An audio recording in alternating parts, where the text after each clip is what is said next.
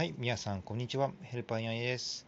今日もラジオ2本撮りいきます。1本目のテーマは、えー、善悪ですね。結構ヘビーな話かもしれないですけどね。あのー何が善が何が悪かってね。まあ、いろんな本とか、ね、まあ、歴史とかありますけど、うん。まあ、結局、人間が決めたもんですよね。善も悪も。常識とかもね。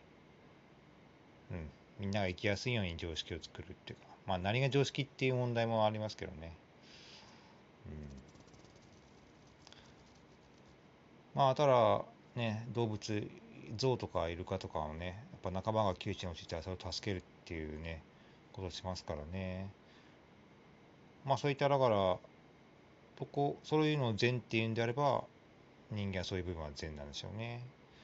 まあ結構これは重たい話なんでね、また、まあ、続きはまたね、お話します。ではまた次のテーマで失礼します。